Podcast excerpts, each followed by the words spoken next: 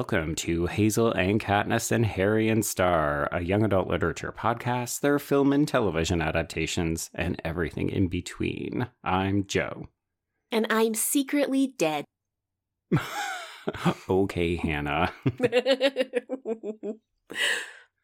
At our show is located on the ancestral lands of the Haudenosaunee, the Huron-Wendat, and the Anishinaabe on lands connected to the Toronto Purchase, Treaty 13 of 1805.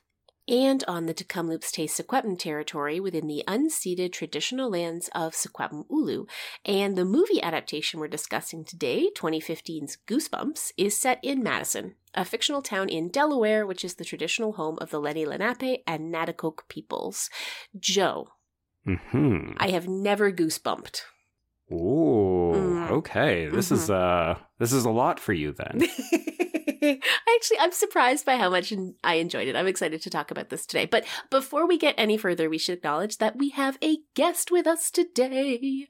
This is true because this isn't either one of our natural home. I've invited a Goosebumps expert to come on the show. So, uh, Paul Farrell is a fellow writer who does a column exclusively on Goosebumps for Bloody Disgusting, and he also podcasts himself for the Dead Ringers podcast. So, hi, Paul.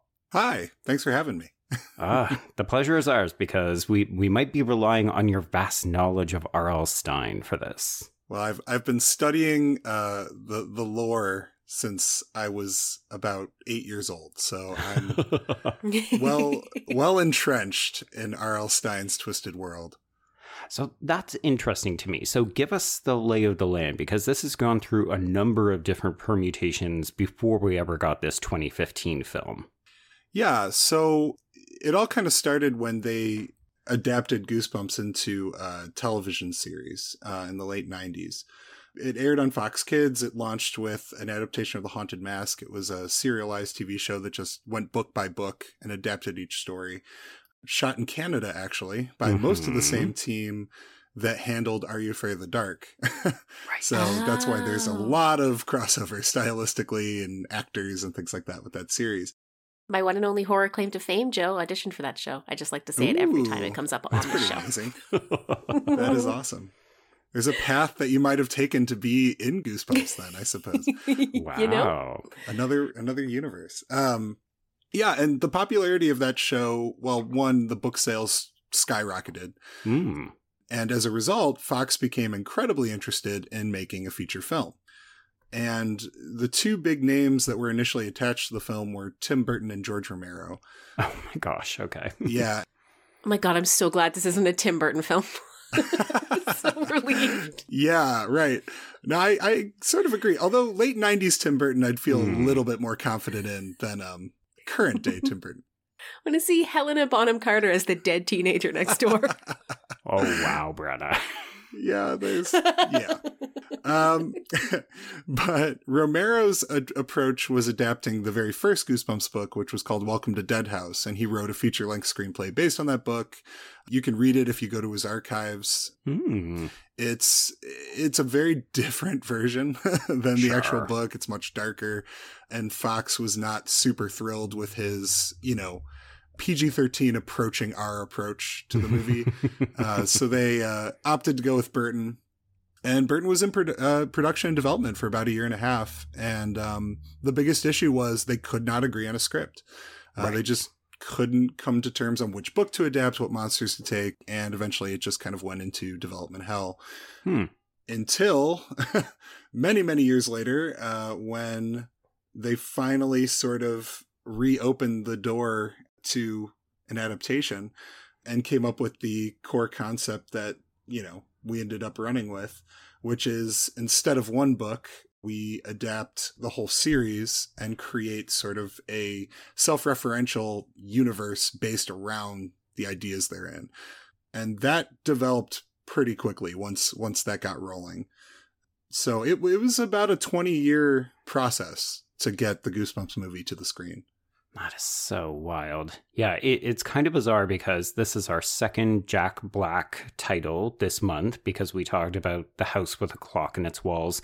And I don't know if Brenna was prepared to have another go at the Jack Blackness of it. but I feel like he's an interesting and even appropriate choice for this. Brenna, how did you feel about seeing him in a different light this time around? Um, yeah, you know what? I didn't mind him at all. I like him as this, like, I don't know, Orson Welles version of R.L. Stine.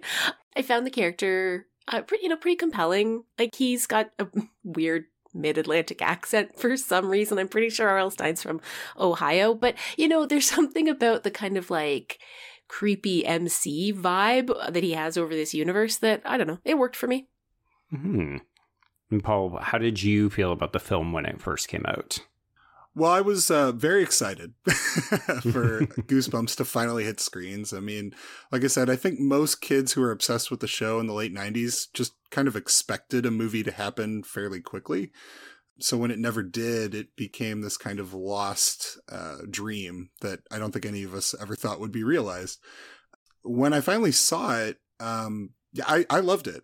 It really captured the spirit of not just the books but the fandom around them. That that's why I think the movie really succeeded and maybe why it was good. It took 20 years because that way kids who grew up obsessed with the series were able to make the movie as opposed to adults at the time reacting to the popularity from the perspective of the kids. mm-hmm. So I think there's a very different perspective. And I think Jack Black brings a good sense of like silly intensity uh, to the role. Right and I I agree. I think he's he's funny, but he also feels authentic in a weird way, uh, and idiosyncratic in the way that you would expect a author of such strange things to be. Okay, so you mentioned that they adapted a whole bunch of books, and if you've seen the film, you know that it's basically monsters galore. But when we asked you to narrow down a couple of titles for us to talk about, you selected three. So, Brenna, why don't we start with Night of the Living Dummy Part 2, because that really fleshes out our central antagonist, which is Slappy the ventriloquist. Yeah, definitely. So this book is circa 1995. Um, I listened to it on audiobook, which I highly recommend. It was Ooh. great. Does someone famous do the voice? No, no, I don't think so. Oh, okay. It's sort of a gener- generic preteeny girl voice, um, which is great because it focalizes, you know, perfectly through that voice instead of you having like like an adult voice or even Slappy's voice like imposed over the narrative. It's all through her perspective. Mm. Um, so yeah, so that's the story basically. There's a, a preteen girl who has a ventriloquist dummy for some reason. So this is Night of the Living Dummy 2. I'm given to understand that Slappy has several other adventures in the Goosebumps universe. And yeah, he's, I mean, I don't know what to say about the plot, Joe. He's an evil ventriloquist dummy who makes horrible things happen to the family members. By the way, sorry, this is an aside, but like, are all of the families in Goosebumps horrible or just the three that we read? Generally, they're they're pretty terrible to the protagonist. I, I mean, a, a lot of the Goosebumps books are focused on isolating a kid mm-hmm. Uh, based on the fact that they're never taken seriously, never believed, and I think it taps into fears that a lot of kids have about, you know, trusting adults yeah. with things that they're truly afraid of and not thinking like thinking they have to take care of it themselves because there's no one to go to to get help. Yeah, and this is an interesting one because I would argue Goosebumps falls somewhere between middle grade and YA. Like the yeah. the writing is pretty accessible. The chapters are incredibly short, which is a little ironic given that we're talking about it just the week after Scary Stories to Tell in the Dark because those feel so condensed and appropriate for their audience. And here it feels like if people are ready to start reading on their own, but they're also relatively novice readers, they could jump into a Goosebumps book and really just, you know, hit it full steam ahead. Well, and R.L. Stine has talked a lot about how he considers himself a writer for reluctant readers. Like, these books are designed to be easy to read, fast to read, and attractive to kids who maybe don't find themselves like in books usually. Mm. So all of that makes sense. Although we have a lot of really writerly kids in, in the three stories we read yes. for today, which kind of made me made me wonder about that vocalization piece a little bit because um, I, I don't know if it's author insertion or if it's just like nerdy kids like creepy stuff, but there's a lot of nerdy kids in these three books. So maybe that speaks to that isolation piece as well. yeah, it makes me wonder how much R.L. Stine had a family that he struggled to relate to, or he had weird passions that people didn't always understand. Because, yeah, the, the other two books that we ended up reading was The Ghost Next Door, which tackles the Hannah character from the film. So it's a girl who doesn't know that she's a ghost, and she falls in love with her neighbor, and she thinks he's the ghost it's a whole thing. And then we also have The Blob That Ate Everyone, which is about a typewriter that when you type things on it, they become true. And and in the blob that ate everyone, the mom is clearly leaving.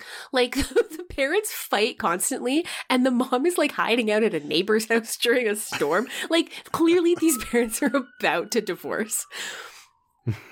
yeah, I definitely see that.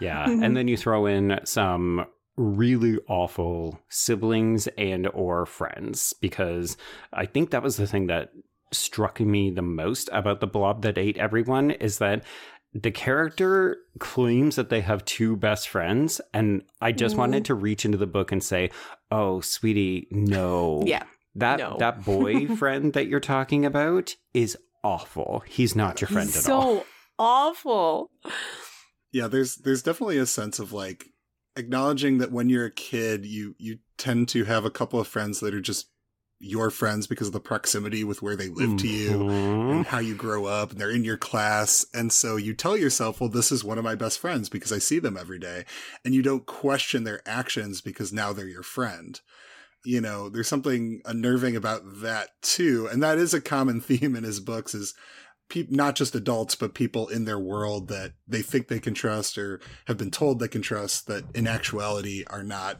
truly supporting them. It almost makes me worried that the, the kids who grew up reading R.L. Stine might have a distrust of pretty much everybody. it's like, you know what? Just don't engage with humans. Just mm-hmm. focus on right. the books. right. Yeah, because there's always like people in a store who are trying to sell you something that's accursed, or like the neighbors are secretly ghosts, or you're actually dead, or like. yeah. well, I know, like, when I was first getting into them, like I said, I was in third grade, so a long time Perfect. ago. Uh, but it was everyone in the school was talking about these books. Like, it was it was this huge phenomenon, and they felt dangerous mm-hmm. but also like something we were allowed to read at school. Like our school library had a handful of them. And I remember waiting in the library every day after school to see if one would get returned so I could check it out. And, you know, I remember the excitement of being there one day when the librarian told me one had just been brought back and she handed me the first one I ever read. And, it, and that was The Ghost Next Door. Hmm. So that was the the first introduction I had to the books, and there was definitely a sense of danger, like just feeling like when I was opening the page, I'm like, "Ooh, I'm I'm reading something scary that somehow slipped by the regulations of school, and I get to read it." You know, so there was there there was a subversive quality to them through the eyes of the kids that were reading them. I think that this mm-hmm. stuff tended to bolster. Well, one of the things that surprises me the most about these is that they don't feel incredibly moralistic in the way that I might no. expect some other kind of spooky things. Like, again, thinking about scary stories to tell in the dark, it felt like sure. many of those had a very specific message they wanted to impart on the readers. Or they were so slight that it was really just a campfire tale that you would get scared by. Whereas right. here, it really does seem more about tapping into the boundless energy of your imagination. Like, how far can you take it? What kinds of creatures can you incorporate? And it feels more like just a really good time. Yeah, I would agree with that. It's there are books that have sort of a you know a moralistic quality but they're not these are not ec comics tales these mm-hmm. are not somebody transgresses and is punished in fact, most of the time, the character you're following has done absolutely nothing wrong. Right. and just got caught up in something, you know, wrong person, wrong time. so, yeah, that is very true. I was genuinely surprised by the twist in The Ghost Next Door. I I have to admit, like I was listening Okay. to it in audiobook, so I couldn't like read ahead and I couldn't see the pictures, so I didn't have any like, you know, I didn't have any of the cues. And then so the premise of The Girl Next Door is Hannah wakes up from this nightmare of her house burning. Um and she's like, "Oh, boring summer, like none of my friends are writing to me. Oh, there's like a new neighbor kid next door." Derp derp derp derp. Anyway, it turns out Hannah's dead. And like, I was totally bowled over by it. I had no expectation that that was going to be the twist. And I was like, I turned to my husband and I was like, who is this book for? This is horrifying. And he's like, we're, we're, we're talking about a Goosebumps book, right? Also, I would emphatically disagree, Brenna. I thought that The Ghost Next Door was. I don't know. I, it felt so endearing to me. And maybe that's just because I heavily related to her, where it was like, oh, yeah, spending my summers around no other kids, reading a bunch, wishing I had something more exciting to do, and kind of waiting for school to just start up again.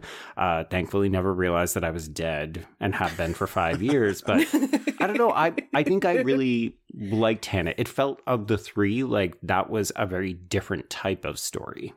There's something I think uniquely horrifying about the house fire aspect of it to me. Like, Sure. burning to death seems bad. I'm gonna, like, that's gonna be my hot take for the episode. And, like, the fact that Hot take indeed. that's we sort of have like this dawning realization that that's what's happening. I don't know, man. It got me. I was like, "Holy ass, What am I reading?" And it was the first one I read, and I was like, "This isn't what I was led to believe Goosebumps would be like." We have that in common. Yeah, that it being the first one I read, it it definitely set a Oh, tone wow. that wasn't something that the rest of the series always followed through with. Um, Mhm. And it is it's emo- it's emotional, it's sentimental. Um, when I was a kid, I I was yeah. sad by it. You know, I was saddened by the Mhm, end, and mhm. and the idea that this character that you're following that you care about died horrifically in a fire, it, it did Yeah. set in for me, even at the age, you know, even when I was nine, I and I always remembered that book, and I think it's kind of cool that the movie opted to anchor the emotional component of the Mhm. film Mhm. with this character, with this book, because it, it feels like in a way, even though the two stories are incredibly different, it does feel like an adaptation in a way. You know, it does It feel does. like a, Mhm. a, a bringing that character to to a more modern place and resonating in, in the same way that, that the book did. So that's one of the reasons I think it's a good book to to bring to the table when talking about the movie because it it's unique amongst you know even the 62 original Goosebumps books. Maybe that's it. Maybe that's what sort of distinguishes it. Because you're right, Paul. I had completely forgotten that that was the fate of this character in the film. And it does feel like the emotional through line. And Mm. maybe what we'll do is we'll introduce the film just because I feel like we're going to start getting a, a bunch of crosstalk. Yeah. Mom, are you positive that there weren't any other places looking for vice principals? You promise you'll give it a shot? I promise. And I looked into it legally. I can't live on my own until I'm 18. So you're the new neighbor? Yeah, I'm Zach, by the way. I'm Hannah. Hannah, get away from the window now. I gotta go. Hi. Hey, we're just moving in. You see that fence? Uh, yes. Stay on your side of it. He's a big teddy bear. Don't take it personally. He doesn't really like anyone. Yeah. Mom, Hannah's in trouble. Oh, who's Hannah? She's locked in this house, and her dad's a psychopath. Does she have a friend?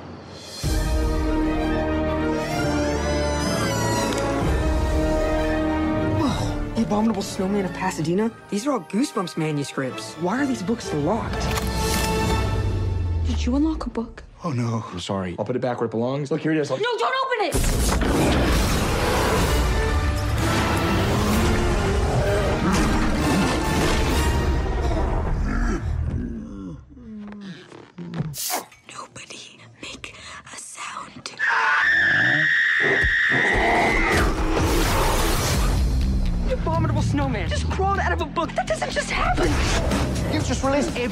Every monster I've ever created. What was that? It's the Invisible Boy. Ow! Uh, he's such a crack up. The only way to stop them is to suck them back into the books. You read them all, right? Yeah, yeah, yeah. If we know their weaknesses, we can capture them all. We're the only ones who can do this. Oh my god, how'd you do that? Sore fillings. I have a ton of cavities. When I was 10, I didn't brush my teeth for a whole year. Uh, All right, everyone, plan anything you can to barricade the doors. We cannot let the monsters inside.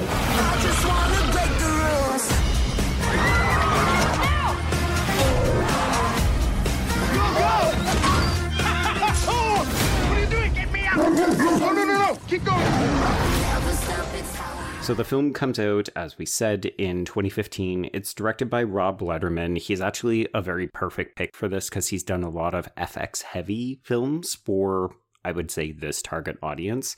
And the film is written by three different men Darren Lemke, Scott Alexander, as well as Larry Karaszewski. And uh, it stars, I had to message Brenna because I had forgotten one of my favorites, Dylan Minnette as the lead character, Zach. Opposite a Hannah. Oh my god. Opposite a Yeah. horrible, tragic Hannah. Mhm. yes, played by Odeya Rush. Obviously, Jack Black is R.L. Stine. He's also doing the voice of Slappy, which I think is, if you know it, it makes perfect sense and it almost lends the film an extra meta textual level, which I really appreciated. Yeah. We've got some other famous faces. Amy Ryan is Zach's mom, Gail. She's the new vice principal. She barely gets anything to do. I felt bad for her. hmm We also have Ryan Lee as Champ. He is the best friend, quote unquote, of Zach. He's not horrible like characters often are in the Goosebumps books, but I found this performance especially grating as an adult. Yeah, he's he, he he's a bit much. a bit much. I think if you were younger, this would probably land pretty well because he's slapstick, he's silly, you know, it's 2015, so we're definitely doing the oh, he screams like a girl, he's scared like a girl, and that stuff has not unfortunately aged all that well, but it was what we did a lot at the time. right. I would say the only other figures of note, we, we get a fair number of well known adults, but they also don't get much to do. So, you know, Ken Marino, Timothy Simons, uh, Steven Krueger, they, they all have bit parts. The only other person of note, I would say, is probably Gillian Bell as Lorraine, and that's uh, Zach's aunt. And she and R.L. Stine develop a bit of a romance, but she's also a bit of a, a ridiculous figure throughout the film. Yeah. I think Lorraine, she she's sort of the absurdist comedy component of the movie hmm that the sequel film ends up leaning into. Oh, Like, interesting. the Goosebumps 2 is much more of, of that sort of comedy through and throughout. And this was more, let's sprinkle some of that in to give it wider appeal, I think, to Mm. modern day comedy audiences. Cause comedy was, is a component of, of the Goosebumps series, but it was, you know, obviously 90s style Right. as opposed to 2010 style. So I think that was sort of their attempt to infuse it with that. hmm And she's a good embodiment for that, particularly in some of the the more outlandish scenes, right? Like where she sees a floating poodle and barely reacts until it starts to attack her. right. It's funny that you said it took so long to come to screen, Paul, because in principle, the inherent idea of the film is so obvious, right? It's like, okay, the books come alive and the monsters get out, and then we've got to find a way to put them back in. And then it's like, okay, which creatures do we want to feature? Nearly all of them. And we just have wacky adventure set pieces a werewolf in the grocery store. Cool. That's one set piece. We've got a praying mantis at the Ferris wheel. Cool. That's another one. Like it makes a lot of sense, but I could imagine this was very difficult to crack initially. Yeah, it makes sense to me that it would have been a hard thing to land on, and I, a lot of what they've talked about because Scott Alexander and uh, Larry Karaszewski were sort of the two that cracked the initial idea for Hmm. Sony, and their initial script went through a bunch of iterations before Darren Lemke sort of rewrote it for the final version. Okay. And yeah, there was a lot of arguments about what characters to include, how much of them to include, how much screen time do they get. And um, there were a lot of characters that were like excised from the original draft, even though this one has an absurd amount of characters in it. But the original draft was just like a who's who of the books. I can only imagine. Because part of the problem with doing this as a feature is you want to make it big, right? Like we've already seen the TV show, but this is your opportunity to put it on the big screen, broaden the audience, but also then you've got to pay off. You know, oh, people have been waiting for so long for this movie. Which yeah. of their favorites finally get to appear? And you don't want to make anybody mad.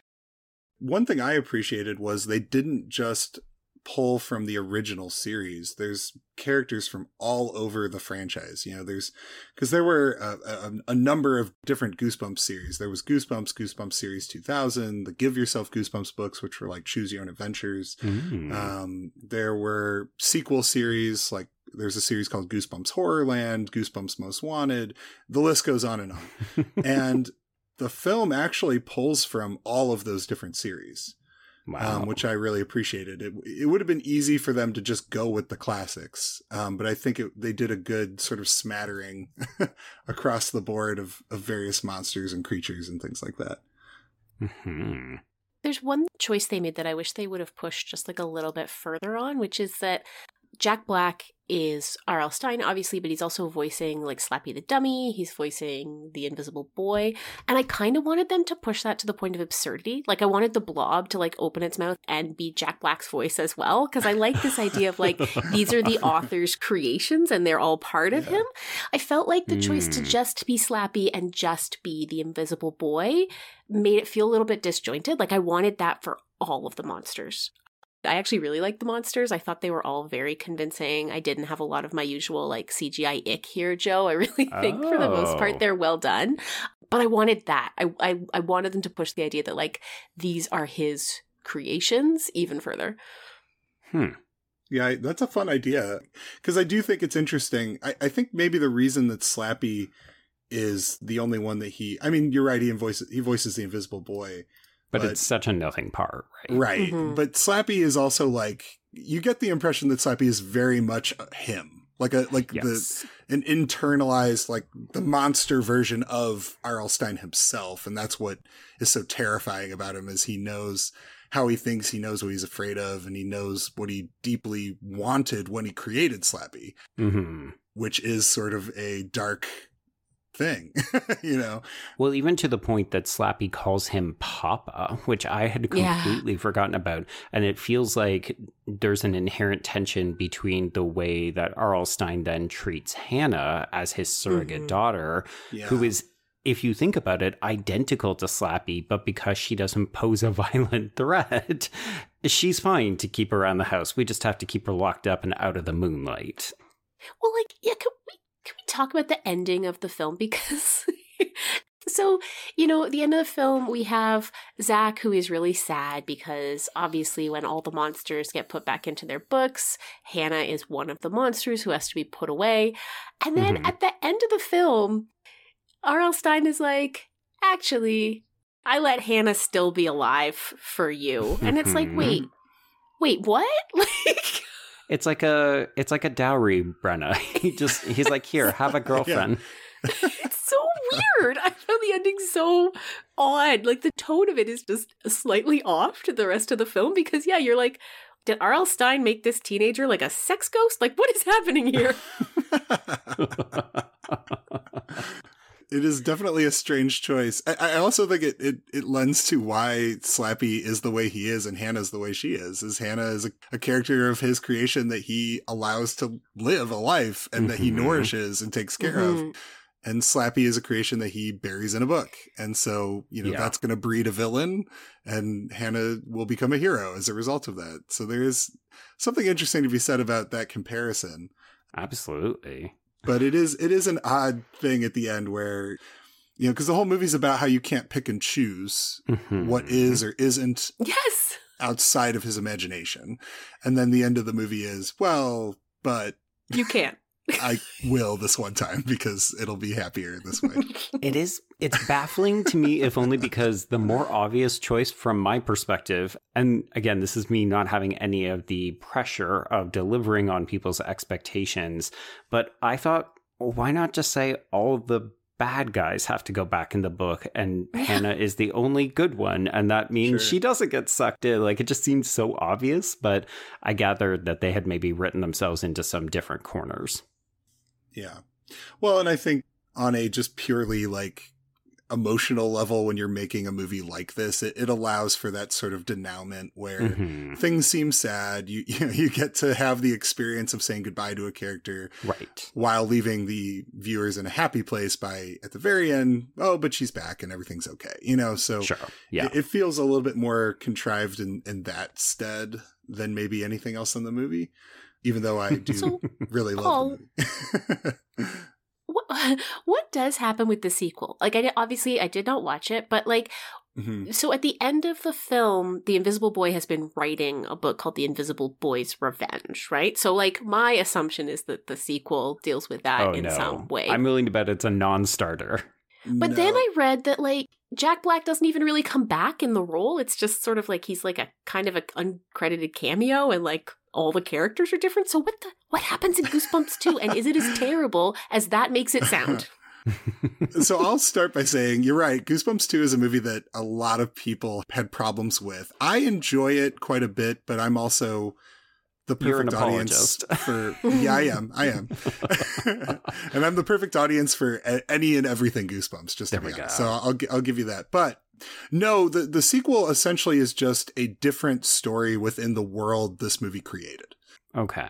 And I I actually think there are a lot of things that it does really well. And I would argue that the first Goosebumps movie attempts to adapt the world and fandom of Goosebumps into Mhm. a movie. The second movie is attempt to adapt what it would be like if they chose a book and made that into a movie. Okay. So it feels more like you just took the Night of the Living Dummy book and made it into a film. Hmm. And actually, you know, you two having read Night of the Living Dummy 2, if you were to watch Goosebumps 2, you'd probably feel like Slappy is more accurately portrayed in Goosebumps 2 than Goosebumps 1. Right. Because in, in Goosebumps 1, he comes out just the main antagonist. Everybody knows who he is, everybody knows what he's up to. hmm In Goosebumps 2, they do the thing where two boys find the dummy, they read the note, they read the words, he comes alive, he tricks them into thinking he could be their friend, and he's helping them. And so Okay. there's an arc to Slappy's villainy that I actually really like as a Goosebumps fan. Hmm. And then the other thing it does is instead of adapting all the various monsters from Stine's universe, they try to make Halloween come alive. So Halloween Oh. decor, dime store decorations. So Slappy sort of uses magic to bring those things alive. Hmm. And as a Halloween movie, as a like kid friendly 90s style Halloween film, I think it's great. I mean, it's it's right up it's a very Halloween town esque movie. Right. But if you go in with the expectation that it's a direct sequel to this film, yeah, you'll be incredibly disappointed. Right. Oh, that's Okay, interesting. gotcha. It's such a weird decision to make, though, because, you know, we should note that there's a, a fairly significant box office drop between the first and second film. So the first film cost 58 million. It ended up grossing 80 million in the US, but then worldwide almost 160. So that's that's pretty good. It made its money back. It was considered successful enough to make the sequel. And the sequel is actually a little bit cheaper. It's 35 million, but it only grosses 46 million in North America and then 93 worldwide. So it's it's actually still okay. I'm kind of surprised that we haven't gotten another feature film, albeit I wonder if they were just uncertain where to take it after Goosebumps 2. And as you said, Paul, it's probably safer to make it for television, where again, you know you can adapt one of these stories in a single episode. And then the book's fans have a kind of like perfectly synthesized version of their favorite tale. yeah, and you're absolutely right. The the reason they haven't done a 3 is kind of because of the Fear Street movies. Oh, so those came and did incredibly well and they did sort of what goosebumps was doing but for a Mhm. slightly for an older crowd right. but you know they're not direct adaptations of fear street but they adapt the world you know they take a lot of elements like the Sarah Fier ghost is present in a lot of fear street books but there's no one book that's like those movies hmm and um, when they were thinking about doing a third, that's when the TV show idea came in, and they're like, "Oh, what if we make it kind of like Fear Street?" And a long form story that isn't directly adapting the books, kind of like the first movie, but changing those elements and tying them into a different, brand new backstory. And they actually brought Rob Letterman back to develop it. Oh, really? So Wow. Letterman, yeah, Letterman developed it for the screen and uh, directed the pilot of the Hmm. new one. So it has a lot of, it, even though it's much darker, it has a lot of the elements of this first Goosebumps film, stylistically and tonally. And the humor is very much in line with what they were kind of doing in Goosebumps 1 and to a certain extent 2. But yeah, 2 is much more silly.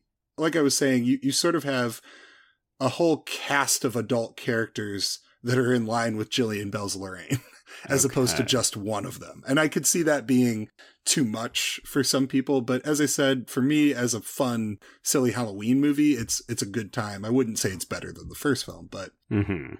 I certainly don't hate it. like some people seem to. But yeah, so Goosebumps 3 just sort of evolved into this new TV show. There we go.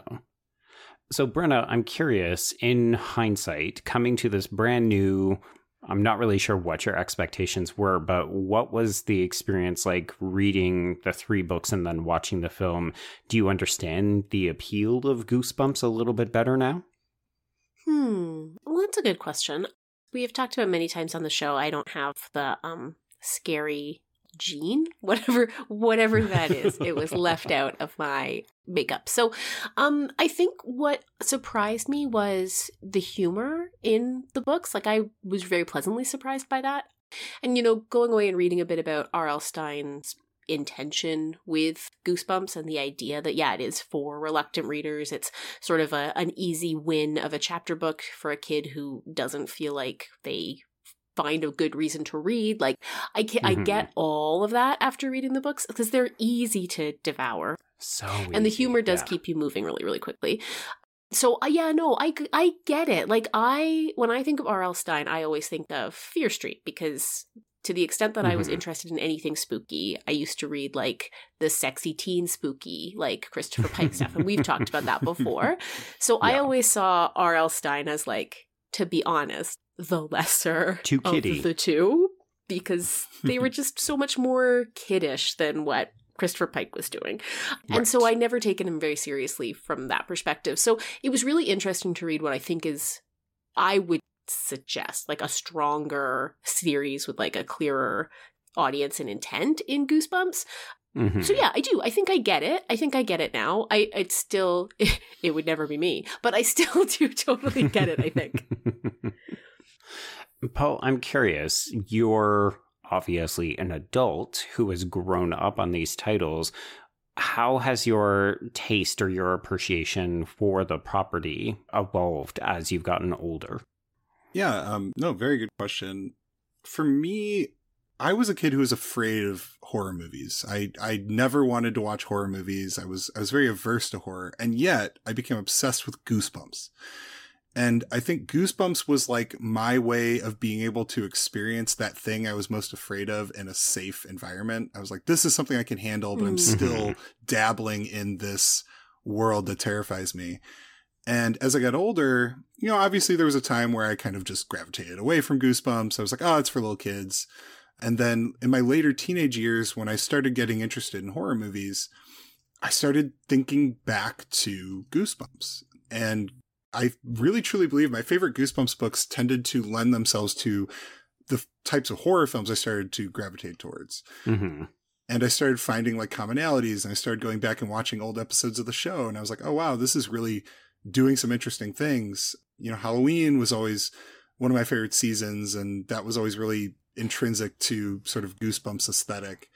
So I think as I got older, I started appreciating what Goosebumps was sort of doing for my brain at the time I was taking it all in as a as a primer for you know the spooky and the strange and and genre entertainment at large.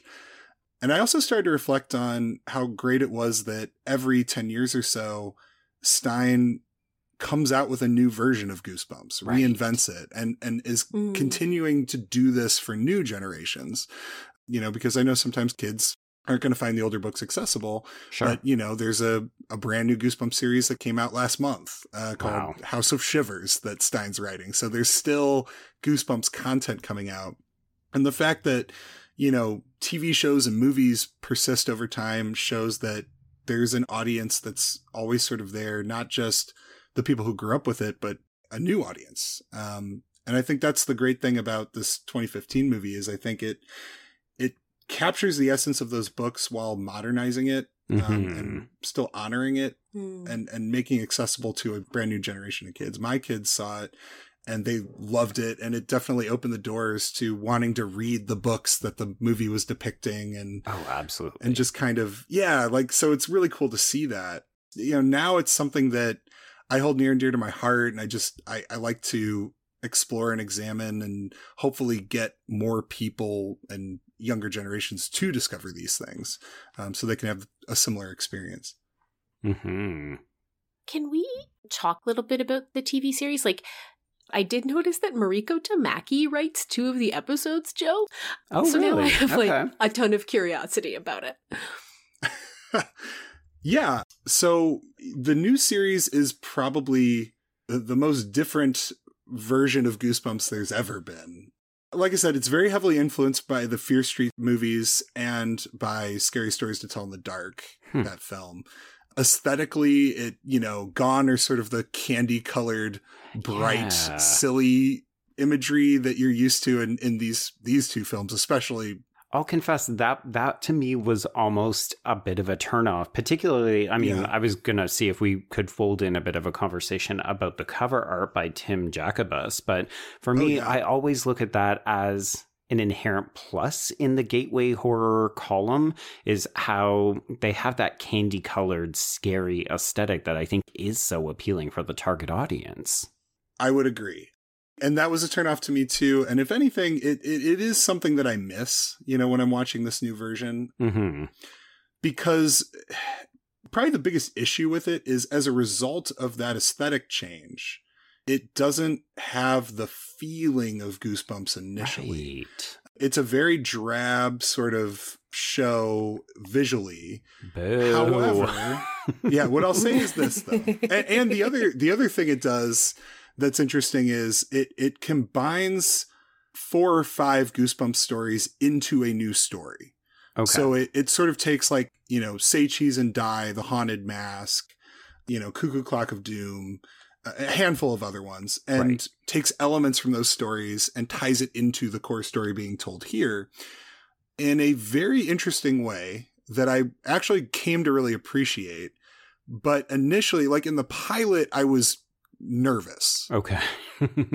and I liked what they were like. The Hmm. character, the characters are strong. the The dialogue's good. The story is good. It is scary. okay. Um, it's scary in a way that Goosebumps hasn't been before. Right. I showed my kids the pilot, and they were scared. You know, they were cowering. My, my I have a nine year old and a twelve year old, and my nine year old was like scared to go to sleep that night. So it it does push Ooh. boundaries in an interesting way, but Okay. as the series goes, I would say, especially after you get past, I think I know why they're putting five episodes out at once. hmm You need the full five, right? Yeah, when you get to the end of episode five, I think you have a sense of what the show is doing and why, but it's really hard to see that until you watch two or three episodes. And okay. I will say it does go to some very funny places. The humor Hmm. is very strong and it's well written and the performances are fantastic. Justin Long is Wow. Yeah. deserves all the credit in the world for this show and I can't really say why, okay. but I'll I'll say this. They give him a lot to do in a very interesting way and where he takes it as a performer is just delightful hmm and and fun. So even though it does, you know, delve into darker territory, it, it does maintain that goosebump silliness ultimately. Okay. It just disguises it a little bit more. And the and the core story at play is very strong. Nice. So I I like it. I think it's good. I would not say it's, you know, 5 out of 5, but it's it's a promising new version that offers something different than we've had before and Mhm. I respect it for that. All right. Hmm. I mean, we should never dismiss something because it's trying something a little bit different. And the reality is is that if you prefer something like the film or the original run of the TV show, those still exist. They're still around. So we've lost right. nothing by trying something a little new. Yeah, I, I would agree. And and that original show, especially the first season, is great. I mean, in terms of for what it is at the time Mhm. it was made, it's a Yeah. very accurate representation of the books, and they're really fun to go back and watch. I just always think of the dog on the porch with the eyes that Oh, light yeah. up. with the green eyes. Yeah, Yeah. The, the credits. Yeah, and all three of the books we talked about today have corresponding 90s episodes too. So Wow. those are all represent. Although I will say the Ghost Next Door TV episode is a completely different thing. Oh. and not Oh. um yeah, is it is like they just went in a totally different direction with it. They made it scary, didn't they? N- it no, they made it like much sillier. Oh. Um yeah, Oh. it's it's a strange choice Hmm. and I don't know how I feel about it. But um still, you know, it's interesting to see different versions. Okay. Well, with that said, how about we play some YA bingo with these very random texts? Let's Sounds good. do it. Bingo! Not a good bingo. Now, Paul, Joe always makes me let the guest go first because otherwise I say like 400 squares. So, by all means, you go first. Okay. So I kind of felt like Hannah might count as a manic pixie dream person, maybe, because she's a ghost that sort of is silly and counter to what he sort of expects, but I didn't know if that counted. Hmm, it's interesting. It's intriguing, actually. I wouldn't have, I wouldn't have gone that way, but I, uh, I get the argument. I think some of the challenge that we have with it is often they're not the main character, they're somebody Yeah. else's Mhm. manic pixie dream girl, but I can definitely see it. So I'm going to say Yeah. I allow it. Okay. I didn't know. I, I feel like R.L. Stine's house might count as Houseborn. In the film? It is Yeah. fancy Totally. and really, really It's so wonderful nice. to look at. yeah. Under I, I definitely saw some hollow friendship romance going on, Yes. Hmm. especially Champ and Taylor at the end. The, the, the least earned romance in one of these movies ever. Also, if a person likes you because you rescued them, that is not a reason to start dating. Right. Right, right. She didn't even know his name until that moment. No. Um, so I don't know. Good friendships is tough because I think the movie is trying to portray good friendships. I don't know that it fully Yeah. succeeds, but I think that is sort of a It's part the of its intended. plot. Right. So I don't know if that counts or not because I don't know if it like has to work for that to be a thing. um, I think you could have it for Alex and the narrator in The Blob Next Door. No, The Blob That Ate Everything. Sure. The Blob one. Yeah. Blob Attack. Back to Yeah. Blobs.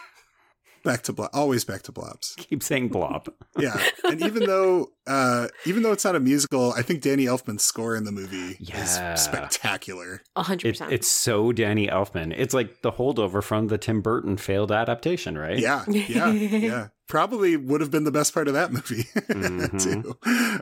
And then you know, uh, I mean, obviously, magic supernatural Yes. because we're dealing with monsters coming alive from books. The chosen one, I was thinking about because I know obviously like that would pertain more towards like a fantasy element of there's you know a chosen one who has to. I was wondering if Stine sort of is he a chosen one in a way in this world because he's creating these characters, but he also has to be the one to sort of put them to bed, and he's running away from that. Yeah, I mean, I even saw it in the blob that ate everyone in the protagonist because they discover it's actually about them, right? Like they can Mhm. think up and and decide It's what not the happens. typewriter. not the it's typewriter. not the pen, yeah.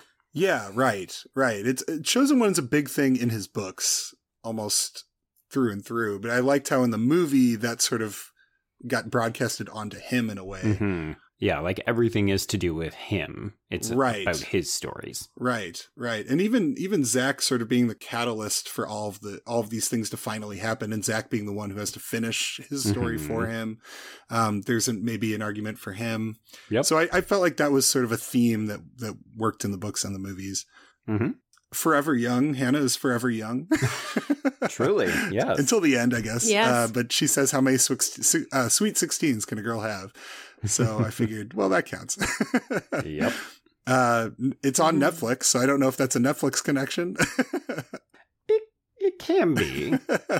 Usually we go for the Netflix original. right, right, right. I don't know. Dylan Minnette is like a Netflix connection. Oh, good point. Stunt casting. I, I I wonder about Jack Black if Mhm. that's not stunt casting to Yes. attract people to the movie. He's literally always stunt casting. He's never not yeah, stunt casting. that is true. Yeah, that is true. Well, Well, and just he's what he is. he's the biggest name in the movie, and Absolutely. And you would you would argue that he's not the main character, right? That's supposed to be Dylan Mhm. Minnette's Sure. Zach. So by virtue of then having Jack Black in this big supporting role, I would argue 100% stunt casting. sure. And then the only other one I was going to call out was for the movie would be Perfect Date Mhm. because Hannah and Zach have that you know nice evening in the old abandoned Oh yeah. amusement park early on. Mhm. And it's also like Chekhov's Ferris wheel because we know we'll Yeah, be coming right. back here later. For sure. So that that would be sort of my initial thoughts on the bingo card. Okay. Brenna, have you got anything else? yeah, I'm going to add some dead bodies because they're littered all over the place. Sure. Sure, sure. Um, and I'm I agree with the Forever Young square, but I'm also going to argue for aged up since obviously with the film we go from being like 11, 12 year old protagonists to 16, 17 year old protagonists. Mhm. So we, we Yeah. take that jump. Sure. I've got um borrowed time in the mix because Mhm. once those books open, we've got to get those characters back in there before they destroy the whole town. Absolutely. Oh yeah. And then I did put in abuse just because I feel like several of these characters Yes. are being gaslit by their parents or Yes. family. But particularly the protagonist and the Slappy one, where her sister fully saw Slappy go and paint things on the wall, and then she didn't say anything. And I was like, You're trying to get your sister in trouble. You're a bad sister. Yeah, she's a bad sister. She's just a bitch. Absolutely. Brenna. I just I could not believe how like not in the corner of the protagonist any of their families are in these three books. It was just like even like even in the blob one where the dad knows all of the kids' fears and everything, there's also just this kind of like I'll be, you know, literally anywhere but here when the monsters attack. he just really wants ice cream. he just really needs that Yeah. ice cream. Well, uh, that's a pretty healthy smattering. We ended up with not one but two lines. So down Woohoo. the O and diagonally Nice. from the B to O.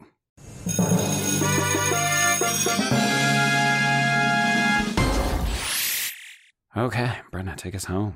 So we're gonna get like a little bit less funny creepy and a little bit more like intense scary next week, Joe, as we move on to talk about Mhm. Stephanie Perkins, There's Someone Inside Your House, and its film adaptation from 2021. Fun fact I Mhm. mixed up Stephanie Perkins and Stephanie Myers, so I for sure Oh, thought this was written by the Twilight Lady for the first hundred pages that I was reading the book. Anyway, yep, it's great. I really try to do my research for this show. It's really important to me. Um, okay, so anyway.